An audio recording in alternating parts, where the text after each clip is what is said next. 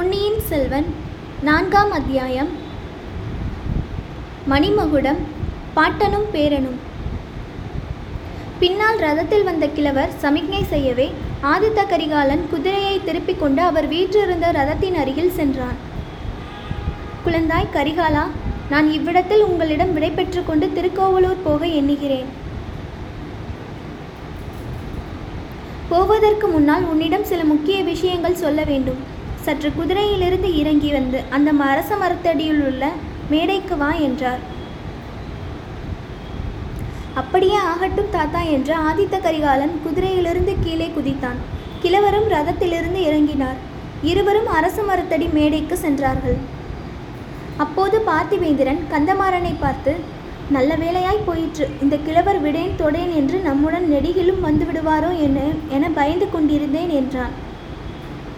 அப்படி தொடர்ந்து வந்தால் இவரை வெள்ளாற்றின் பிரவாகத்தில் தள்ளி முழுகடித்து விடுவது என்று நான் எண்ணியிருந்தேன் என்றான் கந்தமாறன். இருவரும் தங்கள் பேச்சால் தாங்களே சிரித்து மகிழ்ந்தார்கள். ஆதித்த கரிகாலனை பார்த்து மலைநாடு உடையாராகிய திருக்கோவலூர் மலையமான் சொல்லலுற்றார். ஆதித்தா இன்றைக்கு இருபத்தி நான்கு ஆண்டுகளுக்கு முன்னால் நீ பிறந்தாய். திருக்கோவலூரில் என்னுடைய அரண்மனையிலே தான் பிறந்தாய். அச்சமயம் நடந்த கொண்டாட்டங்கள் நேற்று நடந்தது போல் எனக்கு ஞாபகம் இருக்கின்றன. உன்னுடைய குலத்தை சேர்ந்தவர்களும் என்னுடைய குடியை சேர்ந்தவர்களும் சோழ நாட்டையும் தொண்டை நாட்டையும் சேர்ந்த சிற்றரசர்கள் பலரும் வந்திருந்தார்கள். இவர்கள் எல்லோரையும் சேர்ந்த வீரர்கள் முப்பதினாயிரம் பேர் வந்திருந்தார்கள். அவர்களுக்கெல்லாம் நடந்த விருந்தின் விமரிசையை சொல்லி முடியாது. உன் தந்தையின் பட்டாபிஷேக வைபவத்தின் போது கூட அத்தகைய விருந்துகளும் கோலாகலங்களும் கோலாகலங்களும் நட நடைபெறவில்லை. என் பொக்கிஷத்தில் என் முன்னோர்கள் காலத்திலிருந்து நூறு வருஷங்களாக சேர்த்து வைத்திருந்த பொருள் அவ்வளவும் அந்த மூன்று நாள் கொண்டாட்டத்தில் தீர்ந்து போய்விட்டது. அச்சமயம் உன்னுடைய கொள்ளுப்பாட்டனாராகிய பராந்தக சக்கரவர்த்தியே திருக்கோவலூருக்கு வந்திருந்தார். உன் பெரிய பாட்டனார் கண்டராதித்தரும் உன் தந்தை சுந்தர சோழரும் வந்திருந்தார்கள். ஆண் குழந்தை பிறந்த செய்தி அறிந்ததும் அவர்கள் அனைவரும் அடைந்த ஆனந்தத்துக்கு அளவே இல்லை. சோழ குலத்தை விளக்க விளங்க வைப்பதற்கு நீ பிறந்து விட்டாய் என்று குதூகலம் அடைந்தார்கள். உன் பாட்டனின் மூத்த தமையன்மார்களுக்கு அதுவரையில் சந்ததி இல்லை. அரிஞ்சயனுக்கும் உன் தகப்பன் ஒரே மகனாக விளங்கினான். அவன் உன் பிராயத்தில் மன்மதனையொத்த அழகுடன் விளங்கினான். சோழ குலத்திலோ அல்லது தமிழகத்து சிற்றரசர் வம்சத்திலோ அவ்வளவு அழகுடைய பிள்ளையை யாரும் அதற்கு முன் கண்டதில்லை. இதனால் உன் தந்தைக்கு சில சங்கடங்களும் நேர்ந்தன. குடும்பத்தார் அனைவருக்கும் அவன் செல்ல பிள்ளையாக இருந்தான். அரண்மனை பெண்டீர்கள் அவனுக்கு பெண் வேடம் போட்டு பார்த்து மகிழ்ந்தார்கள். இவன் மட்டும் பெண்ணாய் பிறந்திருந்தாள் என்று பேசி பேசியே பூரித்தார்கள். உன் தந்தைக்கு தங்கள் பெண்ணை கொடுப்பதற்கு இலங்கை முதல் விந்திய பர்வதம் வரையில் உள்ள மன்னாதி மன்னர்களும் சிற்றரசர்களும் தவம் கிடந்தார்கள். அர்ச்சுனனையும் மன்மதனையும் நிகர்த்த அழகன் அவன் என்பதுடன் சோழ சிங்காதனத்துக்கு உரியவன் என்ற எண்ணத்தினாலும் அவ்வளவு ஆர்வத்துடன் இருந்தார்கள்.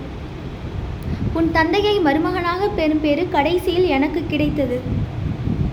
எங்கள் வம்சத்தில் நாங்கள் ஆணாகட்டும் பெண்ணாகட்டும் மேனி அழகுக்கு பெயர் போனவர்கள் அல்ல. ஆண் பிள்ளைகள் உடம்பில் எத்தனைக்கெத்தனை போர்க்காயங்கள் பெறுகிறோமோ அவ்வளவுக்கு அழகுடையவர்களாக எண்ணிக்கொள்வோம். எங்கள் குலத்து பெண்களுக்கு கற்பும் குணமும் தான் அழகும் ஆபரணமும். உன் தந்தைக்கு என் மகளை கல்யாணம் செய்வதென்று தீர்மானித்த போது மலைய மாநாடு முழுதும் அல்லோல கல்லோலப்பட்டது அவ்வளவுக்கு தமிழகத்து சிற்றரசர்கள் எல்லோரும் அசூயை கொண்டார்கள். அதை நான் பொருட்படுத்தவில்லை. மூன்று உலகம் பிரமிக்கும்படியாக உன் பெற்றோர்களின் திருமணம் தஞ்சையில் நடந்தது.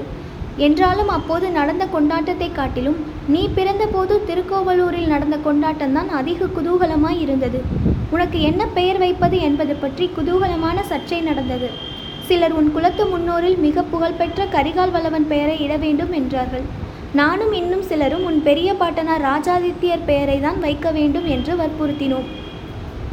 கடைசியில் இரண்டையும் சேர்த்து ஆதித்த கரிகாலன் என்று உனக்கு நாமகரணம் செய்தார்கள். அதோ பார் ஆதித்தா திருவான திருநாவலூரின் கோவில் சிகரம் தெரிகிறது. நம்பி ஆரூரர் சுந்தரமூர்த்தி அடிகள் பிறந்த ஸ்தலம் அது. அங்கே இன்றைக்கு இருபத்தைந்து ஆண்டுகளுக்கு முன்னால் உன் பெரிய பாட்டனார் ராஜாதித்ய சோழர் முகாம் செய்திருந்தார். கதைகளிலும் காவியங்களிலும் வரும் எத்தனையோ வீரர்களை பற்றி கேட்டறிந்திருக்கிறேன். இந்த வீர தமிழகத்தில் எவ்வளவோ வீரர்களை பார்த்தும் இருக்கிறேன். ஆனால் ராஜாதித்யரை போன்ற இன்னொரு வீரரை பார்த்ததும் இல்லை கேட்டதும் இல்லை. போர்க்களத்தில் அவர் போர் செய்வதை பார்த்தவர்கள் யாராயிருந்தாலும் அப்படித்தான் சொல்வார்கள். ஒரு மாபெரும் சைன்யத்தை திரட்டி கொண்டு வடநாட்டின் மீது படையெடுத்த செல்லர் அவர் இங்கே ஆயத்தம் செய்து கொண்டிருந்தார்.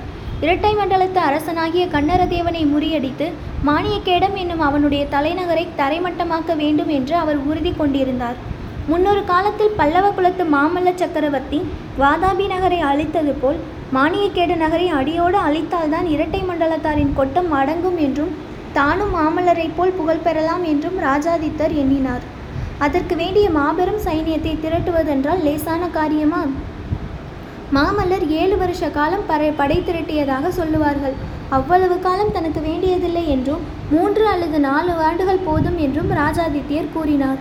படை திரட்டி சேர்ப்பதற்கும் திரட்டிய படைகளுக்கு போர் பயிற்சி தருவதற்கும் தகுந்த பிரதேசம் இந்த கெடிலமாற்றுக்கு தென்பெண்ணை நதிக்கும் இடைப்பட்ட நாடுதான் என்று தேர்ந்தெடுத்தார்.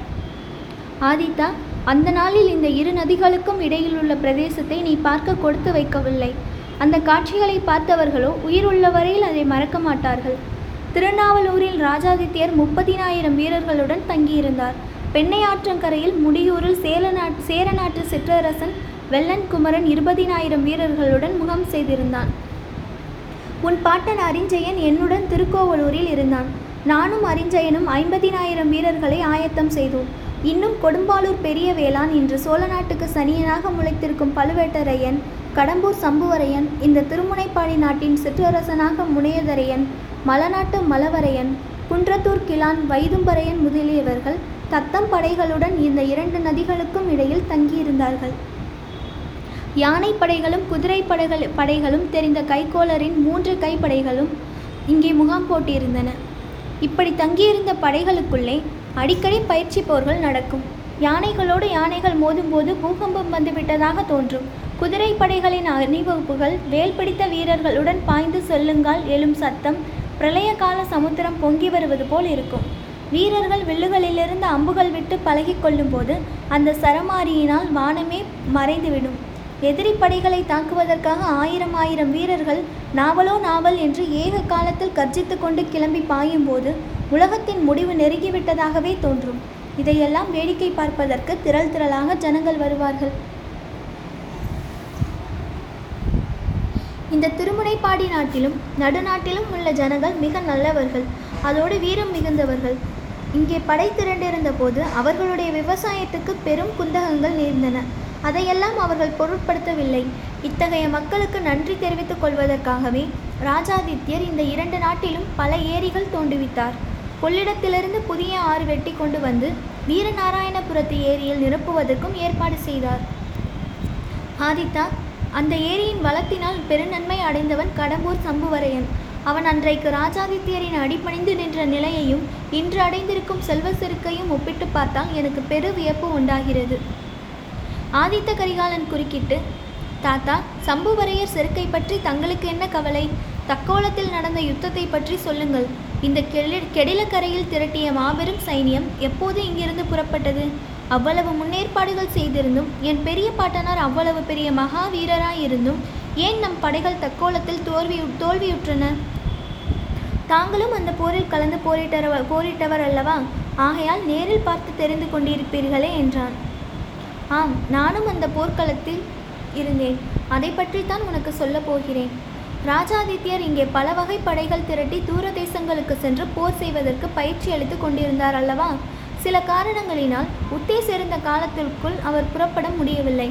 இலங்கையில் மறுபடியும் போர் மூண்டதாக செய்தி வந்தது. அதை வெற்றிகரமாக முடிப்பதற்கு மேலும் படைகள் அனுப்ப வேண்டியிருந்தது. தெற்கே ஒரு பகைவனை வைத்துக்கொண்டு வடக்கே நெடுதூரம் சோழ நாட்டின் முக்கிய சேனா வீரர்களும் தளபதிகளும் போவதை சக்கரவர்த்தி விரும்பவில்லை. இலங்கை போர் முடிந்ததாக செய்தி வந்த பிறகு புறப்படலாம் என்று கூறி வந்தார். ராஜாதித்யரும் தந்தையின் வார்த்தையை தட்ட முடியாமல் பொறுமையுடன் காத்திருந்தார். ஆனால் பகைவர்கள் அவ்விதம் காத்திருக்க இணங்கவில்லை. இரட்டை மண்டல சக்கரவர்த்தி கண்ணரதேவனும் அதே சமயத்தில் சோழ நாட்டின் மீது படையெடுப்பதற்காக பெரிய சைனியம் சேர்த்து கொண்டு வந்தான். அந்த மாபெரும் சைனியத்துடன் அவன் தெற்கு நோக்கி புற புறப்பட்டு விட்டான். கங்க நாட்டு மன்னன் பூதுகனும் தன் பெரும் படையுடன் கன்னரதேவனோடு சேர்ந்து கொண்டான். வடகடலும் தென்கடலும் ஒன்று சேர்ந்தாற்போல் இரட்டை மண்டல சைனியமும் கங்க நாட்டு பூதுகன் சைனியமும் சேர்ந்து ஒரு மகா சமுத்திரமாகி முன்னேறி வந்தது. அந்த சமுத்திரத்தில் யானைகளாகிய திமிங்கல திமிங்கலங்கள் ஆயிரக்கணக்கிலும் குதிரைகளாகிய மகர மீன்கள் பதினாயிரக்கணக்கிலும் இருந்தன. பிரளய காலத்தில் ஏழு கடலும் சேர்ந்து பொங்குவது போல் பொங்கி முன்னேறி வந்த அந்த சேனா சமுத்திரம் தென்னாட்டை அடியோடு மூழ்கடித்துவிடும் என்று தோன்றியது. அந்த சைனியத்தை பற்றிய விவரங்களை தெரிந்து கொண்டு முன்னால் வாயுவேக மனோவேகமாக ஓடிவந்து அறிவித்த நம் ஒற்றர்கள் அவ்வாறு சொன்னார்கள். ஆனால் இதுவும் ஒரு விதத்தில் நல்லதே என்று பராந்தக சக்கரவர்த்தி கூறினார். நம்முடைய சைனியங்களை தொலைதூர பிரயாணம் செய்ய பண்ணி பிரயாண கலைப்புடன் பகைவர்களின் நாட்டில் எதிரி சைனியத்துடன் போர் புரிய செய்வதைக் காட்டிலும் எதிரி சைனியங்களை நமது நாட்டுக்கு சமீபமாக இழுத்து அவர்களை நாலாபுறமும் மடக்கி அதம் செய்வதுதான் நல்ல போர் முறை என்று சக்கரவர்த்தி கூறினார். எதிரி சைனியம் வடவேங்கடம் வரை நெருங்கிவிட்டதென்று தெரிந்த பிறகுதான் பிரயாணப்படுவதற்கு அனுமதி கொடுத்தார். அனுமதி கிடைத்ததோ இல்லையோ ராஜாதித்யர் புறப்பட்டு விட்டார். மூன்று லட்சம் காலால் வீர காலால் வீரர்களும் ஐம்பதினாயிரம் குதிரை வீரர்களும் பதினாயிரம் போர் யானைகளும் இரண்டாயிரம் ரதங்களும் முன்னூற்று இருபது தளபதிகளும் முப்பத்தி இரண்டு சிற்றரசர்களும் அப்பெரும் சைனியத்தில் சேர்ந்து சென்றார்கள். அவர்களில் ஒருவனாக செல்லும் பாக்கியம் எனக்கும் கிடைத்தது. ஆனால் உளி உயிர் பிழைத்து திரும்பி வந்த துர்ப்பாக்கியசாலியும் நானே. மூன்று நாள் பிரயாணத்துக்கு பிறகு காஞ்சிக்கு வடக்கே இரண்டு காத தூரத்தில் தக்கோலம் என்னும் இடத்தில் நம் படைகளும் எதிரி படைகளும் போர்க்களத்தில் சந்தித்தன. ஆதித்தா புராணங்களில் தேவேந்திரனுக்கும் விருத்தராசுரனுக்கும் நடந்த யுத்தம் பற்றி கேட்டிருக்கிறோம். ராமனவன் ராம ராவண யுத்தம் பாண்டவர் கௌரவர் யுத்தம் பற்றியும் அறிந்திருக்கிறோம். தக்கோலத்தில் நடந்த கோர யுத்தத்தை நேரில் பார்த்தவர்கள் அந்த யுத்தங்கள் எல்லாம் அற்பமானவை என்றே சொல்லுவார்கள். நம்முடைய படைகளை காட்டிலும் எதிரிகளின் படைகள் சுமார் இரண்டு மடங்கு அதிகமாய் இருந்தன. ஐந்து லட்சம் வீரர்களும் முப்பதினாயிரம் போர் யானைகளும் அச்சைனியத்தில் இருந்ததாக தெரிகிறது. இருந்தால் என்ன? உன்னுடைய பெரிய பாட்டனார் ராஜாதித்யரை போன்ற சேனாதிபதி அந்த சைனியத்தில் இல்லை. ஆகையால் வீரலட்சுமியும் ஜெயலட்சுமியும் நம்முடைய பக்கத்திலேயே இருந்து வருவதாக தோன்றியது. பத்து நாள் வரையில் யுத்தம் நடந்தது. இரு பக்கத்திலும் இறந்து போன வீரர்களை கணக்கு எடுப்பது அசாத்தியமாயிற்று.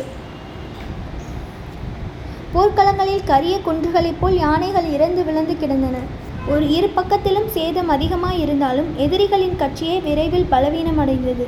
இதற்கு காரணம் என்னவென்பதை எதிரிகள் கண்டு கொண்டார்கள். புலிக்கொடியை கம்பீரமாக பறக்க விட்டுக்கொண்டு ராஜாதித்யரின் யானை போகுமிடமெல்லாம் ஜெயலட்சுமியும் தொடர்ந்து போகிறாள் என்பதை அறிந்து கொண்டார்கள். எங்கெங்கே நமது படையில் சோர்வு ஏற்படுகிறதாக தென்பட்டதோ அங்கெங்கே ராஜாதித்யரின் யானை போய் சேர்ந்தது. அந்த யானையையும் அதன் மீது வீற்றிருந்த வீர புருஷரையும் பார்த்ததும் நம் வீரர்கள் சோர்வு நீங்கி மும்மடங்கு பலம் பெற்று எதிரிகளை தாக்கினார்கள். இதையெல்லாம் பத்து நாளும் கவனித்து வந்த பகைவர்கள் ஒரு படுதா படுபாதகமான சூழ்ச்சி செய்தார்கள். அது சூழ்ச்சி என்று பின்னால் தான் தெரிய வந்தது. சூழ்ச்சி செய்தவனும் அதை நிறைவேற்றி வைத்தவனும் கங்க மன்னன் பூதுகன்தான் திடீரென்று அந்த பாதகன் தன் யானையின் மீது சாமா சமாதான கொடியை பறக்க விட்டுக்கொண்டு இரண்டு கைகளையும் தலைக்கு மேல் தூக்கி கொண்டு சரணம் சரணம் என்று கூறிக்கொண்டு வந்தான். அச்சமயம் ராஜாதித்யரே சமீபத்தில் இருந்தார். புலிக்கொடி பறந்த அவருடைய யானையின் அம்பாரியை பார்த்த பின்னரே பூதுகன் அவ்வாறு செய்திருக்க வேண்டும். மகாவீரராகிய ராஜாதித்யர் இவ்வாறு ஒரு பகை மன்னன் சரணாகதி என்று சொல்லிக்கொண்டு வருவதை பார்த்ததும் மனம் இலகிவிட்டார். இரட்டை மண்டல சக்கரவர்த்தியே போரை நிறுத்த சமாதானம் கோருகிறாரா? அல்லது அவரை பிரிந்து பூதுகன் மட்டும் நம்முடன் சேர வருகிறானா என்று தெரிந்து கொள்ள விரும்பினார். ஆகையால் சங்கநாதம் செய்து தன்னை சுற்றி நின்ற மெய்க்காப்பாளரை விலக செய்தார். பூதுகன் ஏறியிருந்த யானையை தாம் ஏறியிருந்த யானைக்கு அருகில் வரும்படி சமிக்ஞை செய்தார். பூதுகன் ராஜாதித்யரின் அருகில் வரும் வரையில் கைகூப்பிய வண்ணம் வந்தான். அவனுடைய கண்களிலிருந்து கண்ணீர் பெருகியதையும் ராஜாதித்யர் பார்த்தார். இதனால் அவருடைய மனம் இன்னும் இலகிவிட்டது.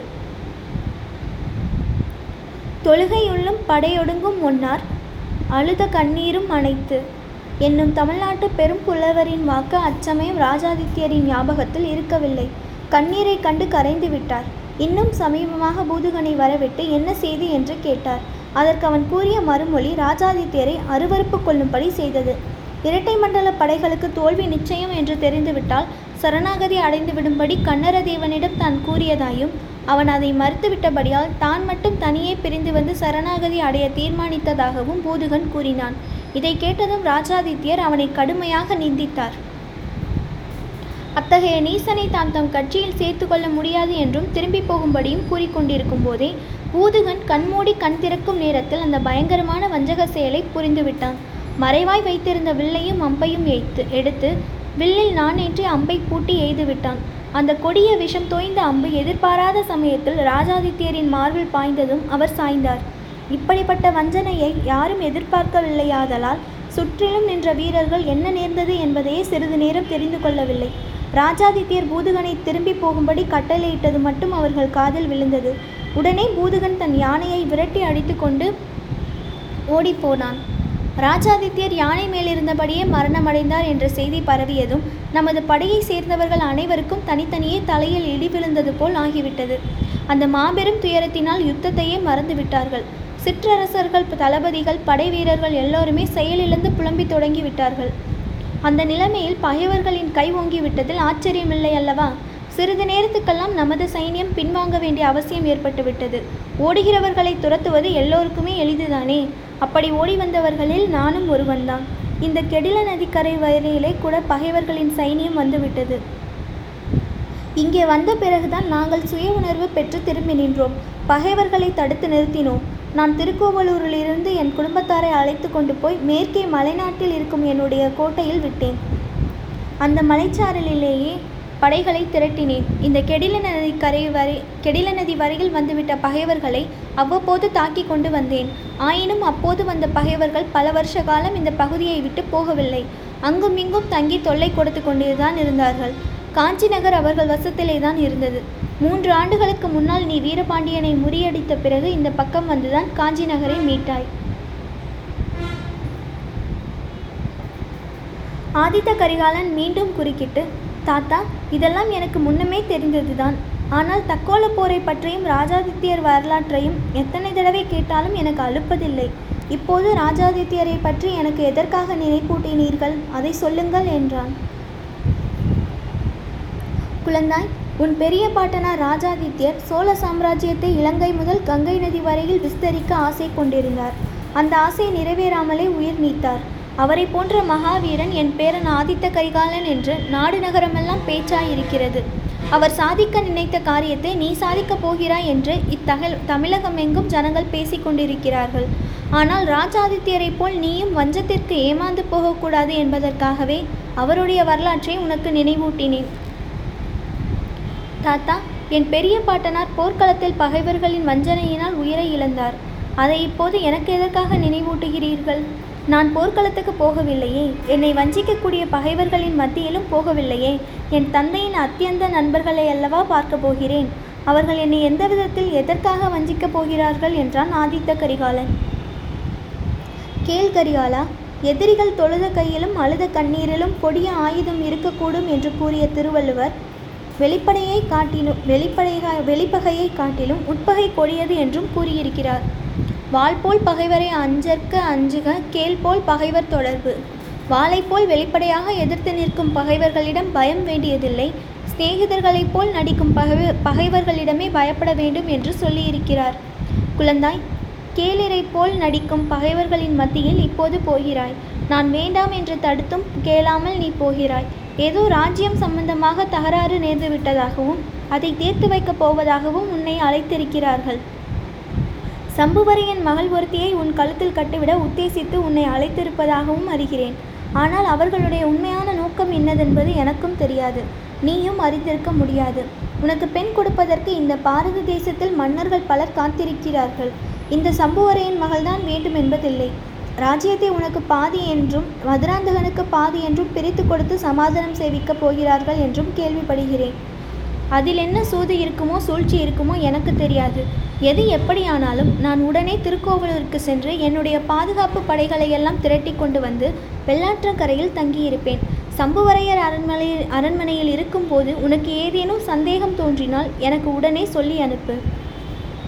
இச்சமயம் ஆதித்த கரிகாலனுடைய கவனம் தன் பக்கம் இல்லை என்பதையும் வேறு பக்கம் திரும்பி இருக்கிறது என்பதையும் மலையமான் கண்டார்.